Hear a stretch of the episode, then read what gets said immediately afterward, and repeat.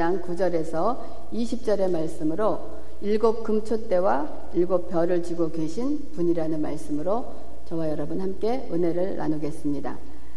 지난 시간에 말씀드렸던 것처럼 우리가 이 요한계시록을 어, 읽으면서 중점을 두는 것은 어떠한 그 상징적이나 어떠한 그 비밀을 퍼즐처럼 맞추어서 아 이런 것이 이런가 보다 무슨 그 때를 맞추고 이러한 것에 중점을 두는 것보다는 예수 그리스도의 그 영광된 모습 다시 오실 예수님이 어떠한 모습으로 어떠한 분이신가를 우리가 더욱더 이 요한계시록을 통해서 깨달고 볼 수 있고 또한 세상에는 반드시 지금 죄악이 있으며 그 죄악된 세상의 가운데 교회 너희들은 승리할 것이라는 것이 주된 그 포커스를 가 있다라고 말씀을 드렸습니다. 그것을 이제 머릿속에 두시고 오늘 1장 9절부터 여러분과 함께 하겠습니다.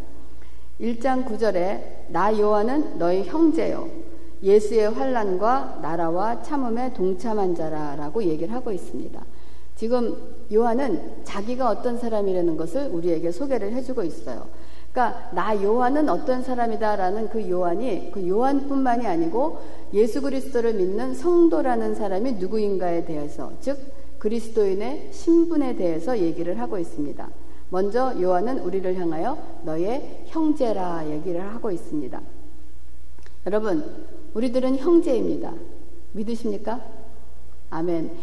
우리가 예수님이 말씀하시는 게 무엇이냐면 마가복음이나 마태복음에도 이제 예수님의 그 어머니와 형제가 찾아왔을 때 제자들이 주님 어머니와 형제가 있습니다. 그랬더니 주님이 뭐라 그러시냐면 누가 나의 형제요 나의 어머니냐라고 말씀을 하시는 거예요. 그러시면서 누구든지 하늘에 계신 내 아버지의 뜻대로 하는 자가 내 형제요 자매요 어머니라 하시더라라고 우리에게 새로운 형제의 개념을 주시는 것입니다.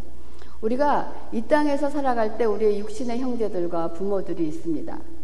여러분, 전 아직 천국에 가보지 않아서 잘 모르지만은 그러한 그 가족 관계가 천국에서도 이루어지리라고 생각을 하십니까? 아닙니다.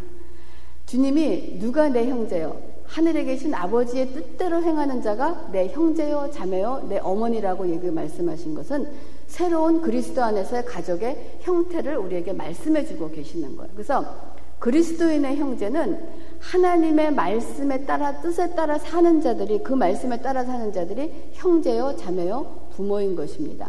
그러면 이 땅에서 주신 우리의 그 혈육 관계, 가족 관계는 무슨 무엇을 뜻하는 것이냐? 한 샘플의 모본으로 보여주신 것이에요. 그러면 여러분 그런 제가 그런 생각을 해봤어요. 어떤 목사님 설교에서 그 말씀이 그렇게 하시더라고요. 우리의 형제나 우리의 부모나 내가 예수를 믿고 있지만은 예수를 믿는다 그래서 모든 가족이 구원받고 천국에 다 갑니까? 아니잖아요. 어떤 분은 부모님은 천국에 안 가시는 분도 계시고 형제들 중에 다 믿지 않아도 다 흩어질 것입니다. 또 부부에 있어서도 남편은 가고 부인은 못 갈 수도 있고 그렇다면 그러면 내가 천국 갔을 때 내가 여기서 사랑했던 부모, 내 남편, 아내, 자식들이 천국에 가 있지 못했을 때 천국에 가서 얼마나 애통하고 애로워하겠습니까? 하지만 천국엔 그런 것이 없다는 거예요. 천국에서 새롭게 시작되는 그 관계는 이 땅에서 지어진 그런 관계가 아니라는 것이에요. 그렇기 때문에 이 땅에서 우리가 형제라는 것은 하나님의 뜻대로 행하는 자가 형제요. 또한 더욱더 가까이 우리에게 육신의 가족으로 형제로 준 자들에게는 예수를 믿지 않는 형제들이 있으면 그들을 향해서 더욱더 우리가 말씀을 전하고 하나님의 뜻대로 살아갈 수 있는 정말 형제가 되도록 우리가 힘쓰고 애쓰는 것이 우리의 가족 관계에 중요한 거라고 생각을 합니다. 그래서 요한은 우리를 향하여 나 그리스도의 너의 형제라라고 말씀을 하고 있는 것입니다. 그러면서 예수의 환란과라고 했을 때 예수의 환란은 in Jesus. 그래서 예수 안에서 우리가 예수 안에서 같은 형제인데 예수 안에서 지금 환란과 나라와 참음에 동참한 자라라고 요한은 우리의 신분을 얘기를 하고 있는 것입니다. 그래서 이 나라라는 것은 1장 6절에도 우리를 나라와 제사장으로 삼으시고 해서 우리는 이미 하나님의 나라인 것입니다. 그러면서 그 나라와 환난과 참음에 동참한 자라라고 얘기를 하고 있어요. 환란이라는 것이 무엇입니까? 여기서 뜻은 여러분 환란 그러면 어떤 생각을 어떤 생각이 드세요? 고통스럽고 불안하고 힘들고 어떤 죽음의 위협을 느끼고 어떤 그런 것이 어쨌든 나를 불편하게 하고 그런 것이 다 환난이지 않습니까? 그래서 그 환난이라는 것은 어떤 느낌 뜻이냐면 이렇게 억압하다, 누르다 그런 뜻이 있는 거예요. 그래서 그 원어의 뜻을 가보면은 여러분 탈곡기 아세요? 우리가 이제 곡식을 배워오면은 배워갖고 그 거기서 이삭을 떼내기 위해서 탈곡기에 넣고 탁 터뜨리면 탈탈탈탈 떨어지잖아요. 그 탈곡기요. 그런 뜻을 갖고 있는 거예요. 그러니까 여러분 환란이라는 것이 우리가 그리스도인이 됐을 때 우리의 삶이 탈곡기에다가 갖다 댄 것처럼 매일 그 탈곡기에 털린다고 생각을 해보세요. 그 얼마나 불편하겠습니까? 그런 것이 우리 그리스도 안에서 그것이 있다는 거예요. 그런 환란과 참음에 동참한 자라라고 얘기를 하고 있는 것입니다. 그러면서 그렇기 때문에 사도행전 14장 22절에도 보면은 제자들의 마음을 굳게 하여 이 믿음에 머물러 있으라 권하고 또 우리가 하나님 나라에 들어가려면 많은 환란을 겪어야 할 것이라 하고라고 되어 있습니다. 근데 여기서 우리말로는 그냥 화, 많은 환란을 겪어야 할 것이요 라고 되어 있는데 영어로 보면은 we must go through. 그러니까 우리가 반드시 들어가야 된다는 하나님의 나라에 들어가기 위해서는 많은 환란을 반드시 겪어야 된다는 것이 성경 많은 곳에 이것을 얘기해 주고 있습니다. 환란에 대해서 그리스도인의 환란에 대해서 얘기를 하고 있는 것입니다. 그러면 왜 그리스도인에게 이런 환란이 있겠습니까? 믿음과 환란은 우리가 그리스도인은 무엇으로 삽니까? 믿음으로 사는 사람이에요. 근데 그 믿음으로 사는 그리스도인들에게는 믿음과 환란이라는 것은 떼어내야 떼어낼 수 없는 동전의 양면성과 같은 그러한 것입니다. 그래서 바울이 분명하게 얘기하기를 로마서 1장 5장 1절에서 4절에 바울은 그러므로 우리가 믿음으로 우리가 믿음으로 사는 사람이기 때문에 믿음으로 의롭다 하심을 받았으니 우리 주 예수 그리스도로 말미암아 하나님과 화평을 누리자. 우리가 하나님과 화평을 누릴 수 있는 온전한 길은 우리의 그 믿음이었어요. 그리스도께서 우리에게 주신 그 믿음이었어요. 또한 그로 말미암아 우리가 믿음으로써 있는 그 은혜에 들어감을 얻었으며 우리가 예수 그리스도를 믿는 믿음으로 인해서 하나님의 은혜 안에 들어가는 그걸 얻었다는 거예요. 그래서 하나님의 영광을 바라고 즐거워하느니라. 다만 그러니까 이렇게 즐거워하는 것뿐만이 아니고 다만 이뿐 아니라 우리가 환난 중에도 즐거워하나니 이는 환난은 인내를 인내는 연단을 연단은 소망을 이루는 줄 알미라라고 바울은 우리에게 분명히 얘기를 하고 있습니다. 여기서 환난 중에도 즐거워한다는 것은 환난을 가지고 막 기뻐한다는 것이 아니에요. 고통하는데 그 기뻐하는 사람이 어디 있어요? 그것이 즐거워한다 하는 것은 환난 중에서도 자랑한다. 그 환난을 자랑스럽게 여기면서 아 이런 것이 마땅히 있는 거구나라고 여기는 것이라는 것입니다. 그렇기 때문에 이 환난을 당연하게 여기고 살아가야 하는 그 믿음으로 사는 그리스도인들에게는 이 환난이 우리에게 유익이 있다라고 얘기를 하고 있습니다. 환난이 우리에게 유익이 있대요. 무슨 유익이 있겠습니까? 여러분, 환난이 여러분에게 유익이 된다고 생각하십니까? 참 아멘하기 힘들지만은 있습니다. 환란이 오면 환란 가운데서 여러분 환란 그러면 뭐 엄청난 것만 생각하지 마세요. 무슨 뭐 핍박을 당하고 무슨 뭐 순교를 하고 뭐 어느 날 하던 사업장이 하루아침에 망하고 뭐 병들어서 죽고 이런 것만이 환란이 아닌 거예요. 우리 그리스도인의 삶은 우리 안에서의 끝없는 우리와의 싸움, 자아와의 싸움, 그러니까 매일매일 십자가에 죽는 것이 우리 삶의 환란입니다. 그런 환란 가운데서는 환란이 오면은 가장 무엇이냐면 내 자신이 무너지는 것이 이때까지 내가 믿고 있었던 내가 괜찮다라고 생각하고 내가 믿고 있었던 내 자신이 무너지며 또한 내가 좋아하고 즐겨하고 소중하게 여겼던 것들이 떨어져 나가는 것이 내 삶 속에서의 그런 환란입니다. 이러한 과정에서 우리는 인내를 배우게 되는 거예요. 우리 삶 속에서 그런 환란이 오면 그럼 인내라는 것은 그냥 아무 말하고 그냥 꾹 참고 있는 것이 인내가 아니라는 거예요. 이거는 꾹 참는 거는 꼭 그리스도인이 아니더라도 우리들보다 더 잘 참는 사람들 굉장히 많이 있습니다. 그냥 꾹 참는 게 인내가 아니라는 거예요. 그래서 성경에서 말하는 인내는 변하지 않고 변절하지 않고 끝까지 주님만을 붙잡고 있는 것이 우리가 말하는 인내라는 것입니다. 제가 이러한 그 여러분과 이런 것을 나누면서 저도 준비를 하면서 어 좋은 말이 있잖아요. 여러분 좋은 말이 뭐 온유하다, 인내하다, 사랑이다, 의인이다, 뭐 겸손하다, 우리의 삶을 비운다 이러한 좋은 말들이 참 많이 있습니다. 제가 지금 잠깐 그 여름에 그 summer job을 하고 있는데 이렇게 일하는 분을 잠깐 잠깐 같이 일하는 스텝 중에서 잠깐 잠깐 같이 만나서 얘기할 기회가 잠깐 있어요. 근데 그분도 그리스도인이세요. 근데 어느 날은 그분이 이제 만나서 뭐 신앙 얘기를 뭐 오랫동안 할 기회는 없고 잠깐 얻게 했때 어떤 때는 그분이 또 그러시더라고요. 아, 참 가난이 가난하다는 것이 꼭 저주가 아니고 가난이 어떨 때는 참 축복입니다. 그리고 어떤 경우에는 돈이 많다는 것이 참 저주일 수가 있죠. 참 우리의 삶 속에서 그리스도는 어떤 그런 얘기를 하셔서 또 난 속으로 아 또 이분이 아 그래도 그냥 또 그냥이 아니고 참 그런 또 신앙을 갖고 계시네 하고 속으로 또 기뻤어요.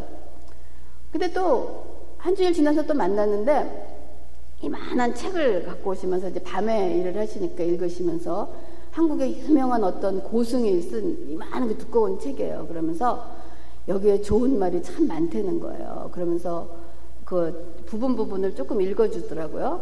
그러면서 그분이 뭐라고 말씀하시냐면 참 기독교나 불교나 다 같은 거예요.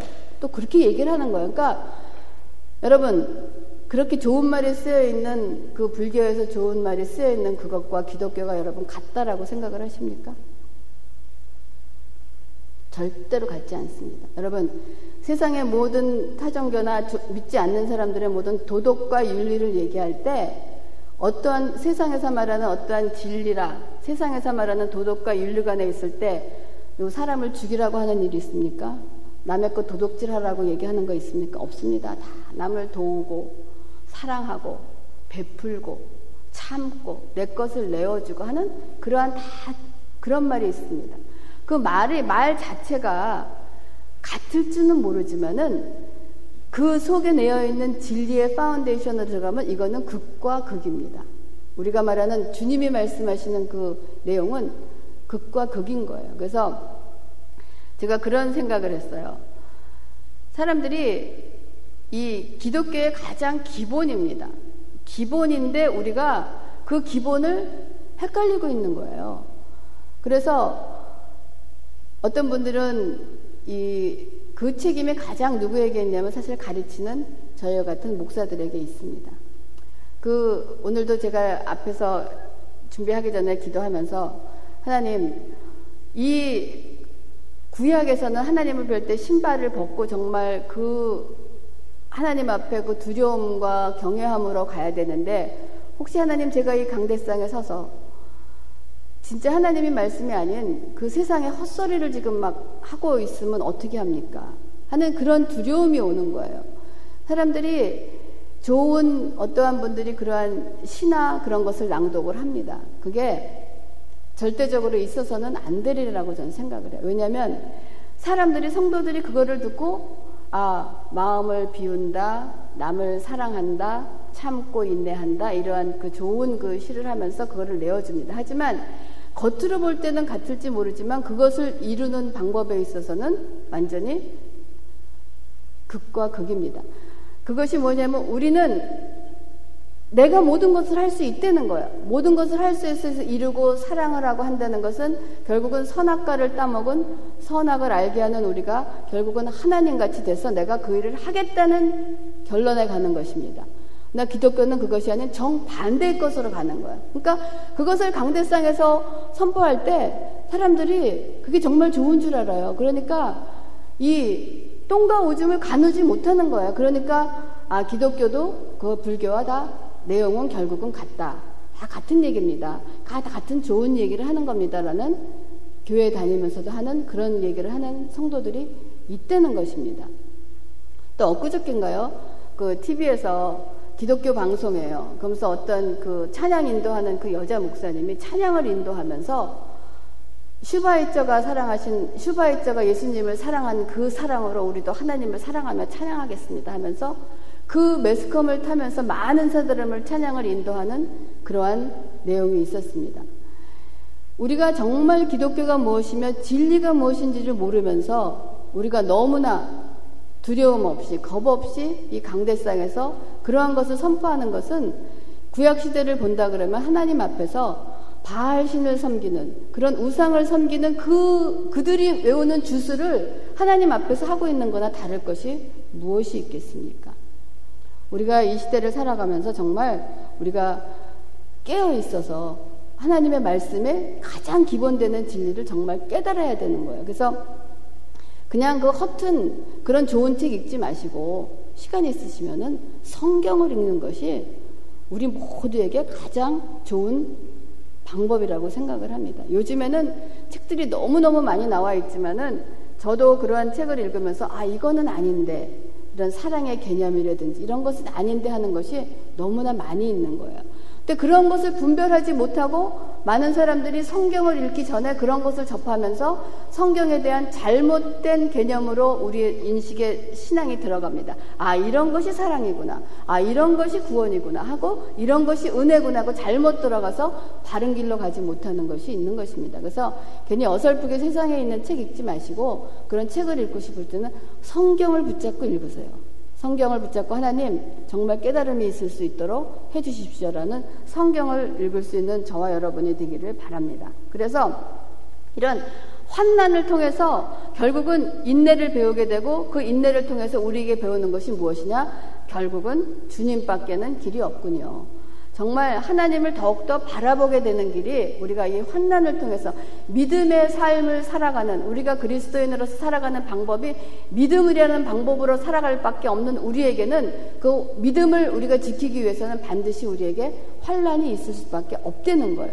그 환란을 통해서 우리가 인내를 배우면서 하나님을 붙잡으면서 정말 하나님밖에는 내가 붙잡을 것이 없군요. 내가 정말 더욱더 어제보다는 오늘, 오늘보다는 내일 더 하나님을 바라볼 수밖에 없는 우리군요 하고 가는 길이 바로 우리에게 주시는 환난의 뜻인 것입니다. 그러면 이러한 인내는 우리를 연단시킨다고 합니다. 그 연단시킨다는 것은 그냥 무작정 단단하게 지는 것이 아니고 우리가 검증된 어떠한 그 quality를 얘기하는 거예요. 그러니까 이런 환란과 인내를 통해서 하나님이 우리를 연단을 시키시는 것은 하나님의 검증된 믿음으로 사는 것을 자꾸 확인시켜 주시는 과정인 거예요. 그것이 우리에게 절대적으로 필요하다는 것입니다. 그래서 이렇게 검증된 사람은 하나님의 걸 바라보면서 우리가 바라는 것이 무엇이 있겠습니까? 결국은 소망을 갖게 됩니다. 어떠한 소망이겠습니까? 내가 이 땅에서 출세하고 남보다 좀 더 더 잘 먹고 남보다 좀 더 높은 자리에 올라가고 이러한 소망을 갖겠습니까? 아닙니다. 그냥 주님 한 분만으로 우리가 오늘 찬양했듯이 내가 주님 한 분만으로 만족하며 주님 한 분만을 바라보는 그러한 삶을 살게 하신 것이 감사합니다라는 그러한 소망을 하늘에 대한 소망, 하나님에 대한 소망을 가지고 살아가는 것이 우리가 환난을 주는 그 목적인 것입니다. 그래서 결국 그리스도인들에게 환난은 하나님께 소망을 두고 하나님을 더 바라보게 하는 길이 되기 때문에 우리에게는 자랑이 되는 것이요. 아, 마땅히 있을 수 있는 일이다 하면서 복된 것입니다. 그러나 또한 그 예수 그리스도 안에서는 이 환난에는 양면성이 있습니다. 그 양면성의 한 면은 세상이 그리스도인을 향하여 억압하는 환란이 있습니다. 세상이 우리를 가만두겠습니까? 아니에요. 마귀가 우리를 그 믿음으로 살려고 하는 우리에게 가만두지 않습니다. 그것부터 세상으로부터 오는 그리스도인을 향한 공격에 그러한 환란이 있습니다. 또 하는 다른 한면은 아까 전에 지금 말씀드린 것처럼 하나님의 나라를 이루기 위한 하나님의 뜻이 있는 환란이 우리에게 있는 것입니다. 그래서 우리가 환란이 올 때 분별할 수 있어야 되는 거예요. 그래서 어떤 것은 대적해서 내보내고 어떤 것은 하나님 앞에 순종하고 그런 것을 분별할 수 있어야 되는 것입니다. 그래서 베드로후서 1장 4절 이후에 우리에게 하나님의 뜻이 있는 그 환란의 목적은 우리를 하나님의 신성한 성품에 참여하는 자가 되기 위하여 우리의 믿음 위에 덕을, 덕의 지식을, 지식의 절제를, 절제의 인내를, 인내의 경건을, 경건의 형제 우애를, 형제 우애의 사랑을 더한다라고 얘기를 하고 있습니다. 그래서 이러한 환란은 우리를 최종 목적지로 이끄는 것이 어디냐? 하나님의 사랑으로 인도하는 것입니다. 그러므로 이러한 환란과 이런 환란을 통과한 자와 이 통과하지 않은 자들 사이에는 커다란 차이가 있음을 여러분 꼭 기억하시기 바랍니다. 그래서 우리가 여러분 안의 삶 속에서 매일매일 환란이 있습니다. 크고 작건 간에 내 안에서의 싸움이 있는 거예요. 정말 하나님의 사랑과 세상적인 사랑과 그 싸움이 그것도 환란인 그 환란에서 믿음으로 매일매일 이겨가는 것입니다. 간단히 예를 들어서 만약에 내가 정말 좋아하는 것이 있어요. 근데 그것이 하나님을 믿는데 방해가 된다 그러면 내가 좋아하는 것을 내가 포기해야 되잖아요. 그 포기하는 것이 쉽습니까? 안 쉬워요. 그것이 환란인 거예요. 그게 믿음의 싸움인 거예요. 그래서 그러한 것을 내가 내가 아닌 하나님 중심의 사람으로 자꾸 바꿔져 나가는 삶이 우리에게 환란인 것입니다. 그래서 그 환란은 결국은 우리를 하나님의 사랑, 하나님의 소망으로 인도되게 하고 있습니다. 그래서 요한이 말하는 그리스도인은 예수 안에서 환란과 나라와 참음에 동참하는 자로서 또한 그리스도인들이 하는 일은 하나님의 말씀과 예수를 증언하는 일입니다. 그래서 요한이 그 1장 10, 1장 9절에 하나님의 말씀과 예수를 증언함으로 말미암아 반모를 하는 삶에 있더니 그러니까 이 일로 인해서 요한이 핍박을 받는 것을 우리가 알 수 있는 것입니다. 그래서 이러한 하나님의 말씀과 예수를 증언하는 일에 대해서 이러한 일을 하는 자들은 세상은 절대로 그들에게 관대하거나 그들을 환영하지 않습니다. 그리고 반드시 대적을 하고 핍박을 하게 되어 있다는 것을 우리가 알 수가 있습니다. 그러므로 요한도 하나님의 말씀과 예수를 증언함으로 말미암아 반모를 하는 삶에 있다는 것은 잡혔다는 것을 지금 요한이 그 고난을 같이 당하고 있는 일곱 교회 형제들에게 얘기를 하는 것이며 그때 일곱 교회에 있는 형제들뿐만이 아니고 지금 우리에게도 하나님이 요한을 통하여 말씀하고 계시는 것입니다. 그리고 난 다음에 1장 11절에 내가 본 것을 두루마리에 써서라고 얘기를 하고 있습니다. 내가 본 것, 요한이 본 것이 무엇인가? 요한이 본 것이 무엇인가 하면은 1장 20절입니다. 내가 본 것과 내 오른손의 일곱 별의 비밀과 또 일곱 금촛대라 일곱 별은 일곱 교회의 사자요, 일곱 첫째는 일곱 교회니라 라고 얘기하고 있습니다. 그래서 요한이 본 것은 내 손에 일곱 별의 비밀과 일곱 금초태를 가지고 있는 것을 봤고 또 요한이 하나님이 너를 써서 보내라 한 것은 요한이 일곱 교회에게 써서 보낸 내용은 무엇이냐면은 1장 19절에 내가 본 것을 쓰고 지금 있는 일과 장차 될 일을 기록하라 라고 해서 요한이 쓴 내용은 바로 그것 그 내용입니다. 근데 많은 사람들이 일곱 금초대가 뭐고 일곱 별이 뭐고 또 장차 어떤 일이 일어나고 이런 데 초점을 많이 맞추면서 요한계시록을 봅니다. 그 비밀을 알려고 합니다.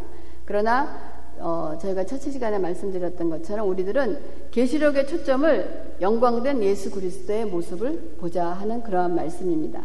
그러므로 일곱 금초대와 일곱 별과 앞으로 장차 일어날 일에 대한 것보다는 먼저 일곱 금초대와 별을 지고 계신 분이 누군가냐는 거예요.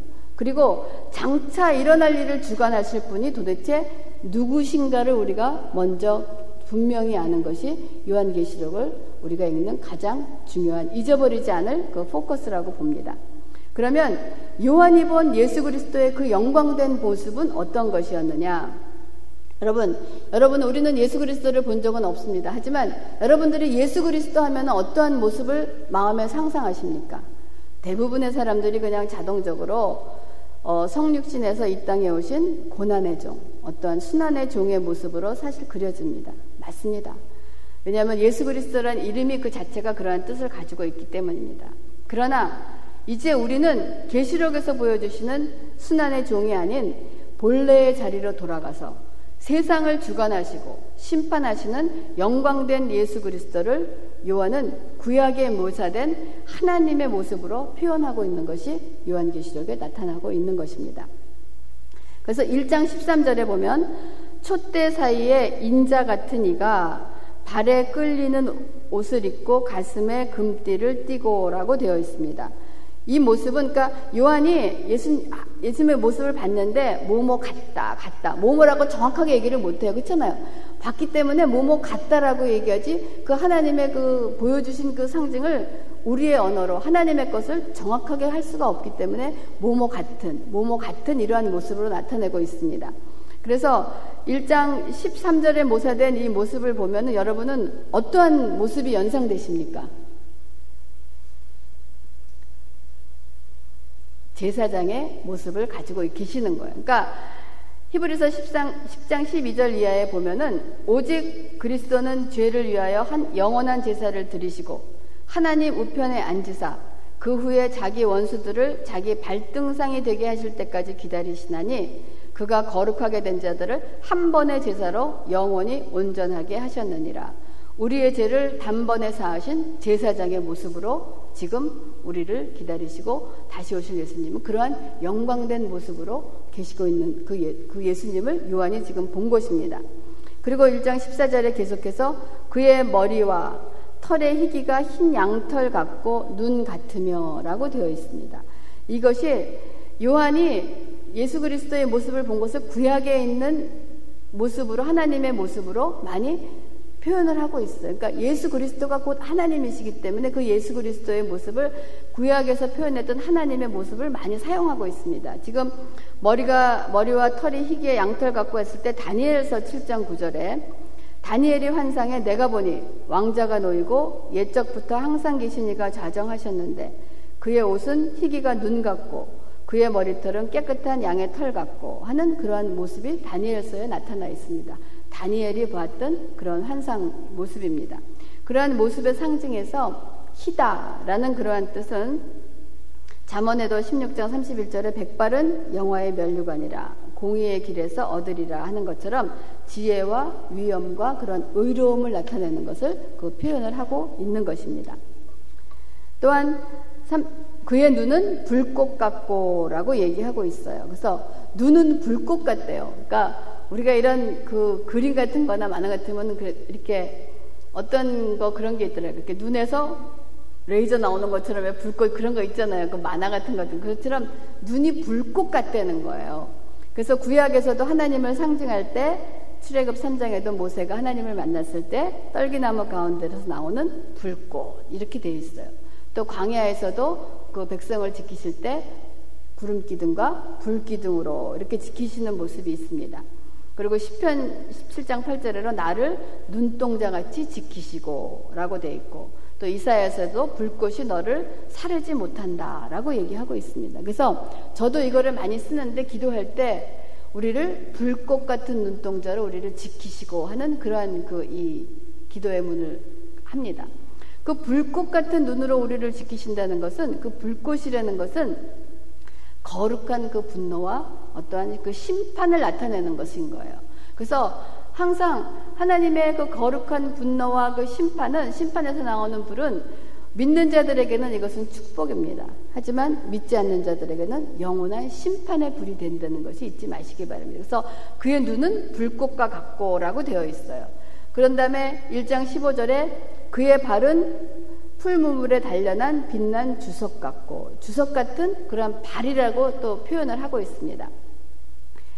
주석 같은 발은 발은 여러분 무엇을 상징하겠습니까? 발. 여러분이 생각하는 거 발. 발 그러면 어떤 거예요? 밟는 생각이 먼저 나잖아요. 그러니까 발등상까지 한다는 것은 발로 짚고 일어서고 어떠한 힘을 상징하는 것입니다. 모든 세력을 다 진압하고 어떤 힘을 상징하는 거기 때문에 그 주석 같은 발이라라고 얘기를 하고 있습니다. 이것이 다니엘서 10장 5절에서 6절에도 다니엘이 본 환상을 보면 그때에 내가 눈을 들어 바라본즉 한 사람이 세마포 옷을 입었고 허리에는 우바스 순금띠를 띄었더라. 또 그의 몸은 황옥 같고 그의 얼굴은 번갯빛 같고 그의 눈은 횃불 같고 그의 팔과 발은 빛난 녹과 같고 그의 말소리는 무리의 소리와 같더라 라고 하고 그 다니엘이 본 환상과도 같은 뜻을 갖고 요한계시록에 나타나고 있는 것입니다. 그래서 발등상 발 아래 무릎을 꿇게 하시고 하는 것은 힘을 상징하는 그러한 내용입니다. 근데 그것이 주석 같다 하는 것은 그 주석은 뭐냐면 놋이에요. 놋. 여러분 놋 아시죠? 그 놋으로 만드는 것인데 놋은 구약에서 무엇을 얘기하냐면 심판을 얘기하고 있습니다. 놋의 심판. 그래서 레위기 26장 19절에도 내가 너희의 세력으로 말미암은 교만을 꺾고 너희 하늘을 철과 같게 되며 너희 땅은 녹과 같게 하리라라고 말씀을 하고 있어요. 그리고 출애굽기 30장에 보면은 우리가 성막을 지을 때 물두멍을 무엇으로 만드냐면 노수로 만듭니다. 그래서 그 물두멍은 회막과 제단 사이에 두고 우리의 수족을 씻는 곳으로 되어 있어요. 그 수족을 씻는 이유는 뭐냐면은 하나님의 성소에 들어가기 전에 나를 깨끗이 씻고 나의 죽음을 면하기 위한 상징으로 수족을 씻는 것입니다. 그래서 그 노시라는 것이 우리에게 심판을 얘기하는 것입니다. 그래서 주석 같은 발이라는 것은 모든 세상을 주관하시고 심판하시는 그러한 권력과 힘을 능력을 말씀하고 있는 것입니다. 또 그의 음성은 많은 물소리와 같으며라고 되어 있습니다. 그래서 다니엘서에도 말소리는 물 위의 소리와 같더라라고 얘기하고 있어요. 그래서 많은 물은 큰 물결은 쉬지 않고 흐르는 그 절대적인 하나님의 말씀의 힘입니다. 쉬지 않고 말씀하신다는 그러한 말씀입니다. 그래서 요한계시록에도 계속 보면 내가 말하노니 말하노니라고 말씀을 하고 계십니다. 그리고 1장 16절에 그의 입에서 좌우에 날선 검이 나오고 라고. 입에서 검이 나온다는 거. 날선 검이 나오고. 그래서 혀를 우리의 그 날선 검으로 표현하고 있습니다. 저는 잘 모르지만 이렇게 칼이요. 그 이렇게 옛날에 그 장수들이 쓰던 칼이 날이 한쪽 면만 있습니까? 그 큰 칼은 한쪽 면만 있고 양면에 날이 있는 건 단 것만 양면에 날이 있다라고 합니다. 그것처럼 하나님의 말씀은 양면에 이 날이 있다는 거예요. 그러니까 그 요한이 상징하기를 하나님의 혀를 하나님의 말씀을 양면에 날이 있는 검으로 비유를 한 것입니다. 그래서 히브리서 4장 12절에도 하나님의 날, 말씀은 좌우에 날선 어떤 검보다 예리하여 우리의 혼과 영과 및 관절과 골수를 찔러 쪼개기까지 하며 또 우리의 마음을 생각과 뜻을 판단하신다라고 얘기를 하고 있습니다. 그러고 난 다음에 그 얼굴은 해가 힘있게 비치는 것 같더라라고 얘기를 하고 있어요. 그래서 해가 힘있게 비친다는 것은 예수 그리스도를 전체를 둘러싼 어떤 그 광채, 그분의 어떤 영광이라든지 존귀함이라든지 존엄함이라든지 그런 위엄을 나타내는 것을 얘기를 하고 있습니다. 그래서 우리가 찬송가에도 그거 있지 않습니까? 빛나고 높은 보좌 그 위에 앉으신 주 예수 얼굴이 영광이 해같이 빛나네, 해같이 빛나네 하는 그 찬성과 같이 그 예수 그리스도를 전체를 둘러싼 어떠한 하나님의 장엄함과 영광을 나타내는 것입니다. 그래서 이렇듯 요한이 본 예수 그리스도의 모습은 영광스럽고 웅장하며 장엄한 모습이기에 1장 17절에 보면은 내가 볼 때 그의 발 앞에 엎드려 죽은 자 같이 되매라고 되어 있습니다. 요한이 그 예수, 아, 예수님의 그 영광스러운 모습을 보고 그만 그 발 앞에 죽은 자 같이 되었다고 얘기를 하고 있습니다. 이것은 구약 시대에도 이러한 일이 많이 일어났습니다. 이사야도 하나님의 하나님의 걸 봤을 때 성전에서 내가 화로다 나여 망하게 되었다라고 얘기를 하고 있습니다. 또한 모세도 하나님께서 출애굽기 33절에 내 얼굴을 보지 못하리라 나를 보고 살 자가 없다라고 얘기하고 다니엘도 하나님의 현상을 보고 죽은 자 같이 되었다라고 되어 있습니다. 또 신약에서도 바울이 담에색에서 예수님을 보고 눈이 멀어지는 그러한 사건이 일어났던 것입니다. 이것도 요한도 그 요한이 어떤 요한이었습니까? 예수님이 이 땅에 계셨을 때 그 사랑을 받고 했던 요한이 그렇게 친했던 그 요한이 그 하늘 천상에서 주님을 배웠을 때는 그 발 아래 엎드려서 마치 죽은 자 같이 되었다는 그러한 그 모습, 그 위험함과 장엄함을 우리가 볼 수가 있는 것입니다. 그런데 이렇게 지금 요한도 그 모습을 보고 그렇게 죽어지고 하는데 우리는 지금 그 하나님이 지금 어디에 계십니까? 우리 이 마음 안에 계신 거예요. 근데 우리는 죽지도 않고 눈도 멀지도 않고 쓰러지지도 않고 이게 얼마나 감격한 겁니까? 하나님이 얼마나 우리에게 은혜를 베푸셔서 우리와 함께 하신 그 하나님이 지금 요한이 본 그 하나님은 요한의 하나님뿐만이 아니고 지금 그렇게 요한이 본 그러한 하나님이 지금 어디 있느냐? 내 마음에 내 안에 계시다는 것이 우리에게 감격으로 다가올 수밖에 없는 것입니다. 그러면서 1장 17절에 처음이요 나중이다라고 이제 예수님이 말씀하십니다.